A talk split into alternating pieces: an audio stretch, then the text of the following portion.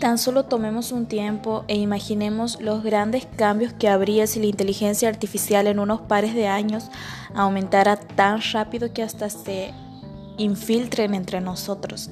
Sería tipo robots pidiéndonos ayuda para entrar a alguna página web en las partes que dicen confirmar si eres un robot. Una noche de diversión con sus amigas máquinas. Compitiendo a quién le sale mejor el paso del humano. En fin, esperemos que si algún día eso pase, no se vuelva en contra de nosotros. Esperemos que no se le zafe un tornillo.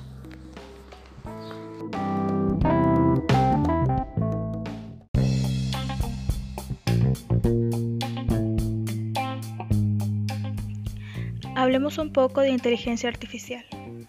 Primero y principal debemos saber qué es.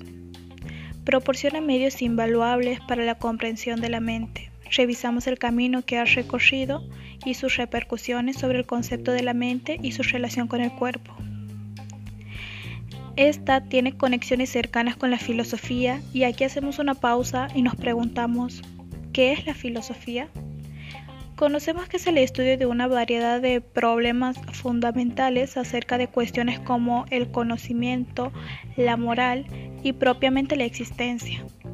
Ya sabiendo eso, ¿cómo relacionamos este estudio con la inteligencia artificial? Estamos frente a las combinaciones de algoritmos diseñados por humanos, planteados con el propósito de crear máquinas que presentan las mismas capacidades que el ser humano. Estamos de alguna manera frente a la posibilidad de crear inteligencia artificial a partir de nuestra inteligencia la que lleva inmersa nuestra moral, prejuicios y nuestros valores. Descartes y la IA proponen que la mente podría no estar adscrita a propiedades físicas, posibilidad explorada por Descartes a, a, partir de una intuición moral que separa mente y cuerpo. Hasta ahora no ha sido posible el desarrollo de la conciencia en la computadora.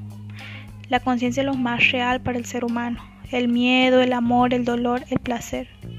Y cierro esta idea sosteniendo que la máquina jamás podría llegar a tener sentido común, por lo que nunca podría competir con la inteligencia humana natural.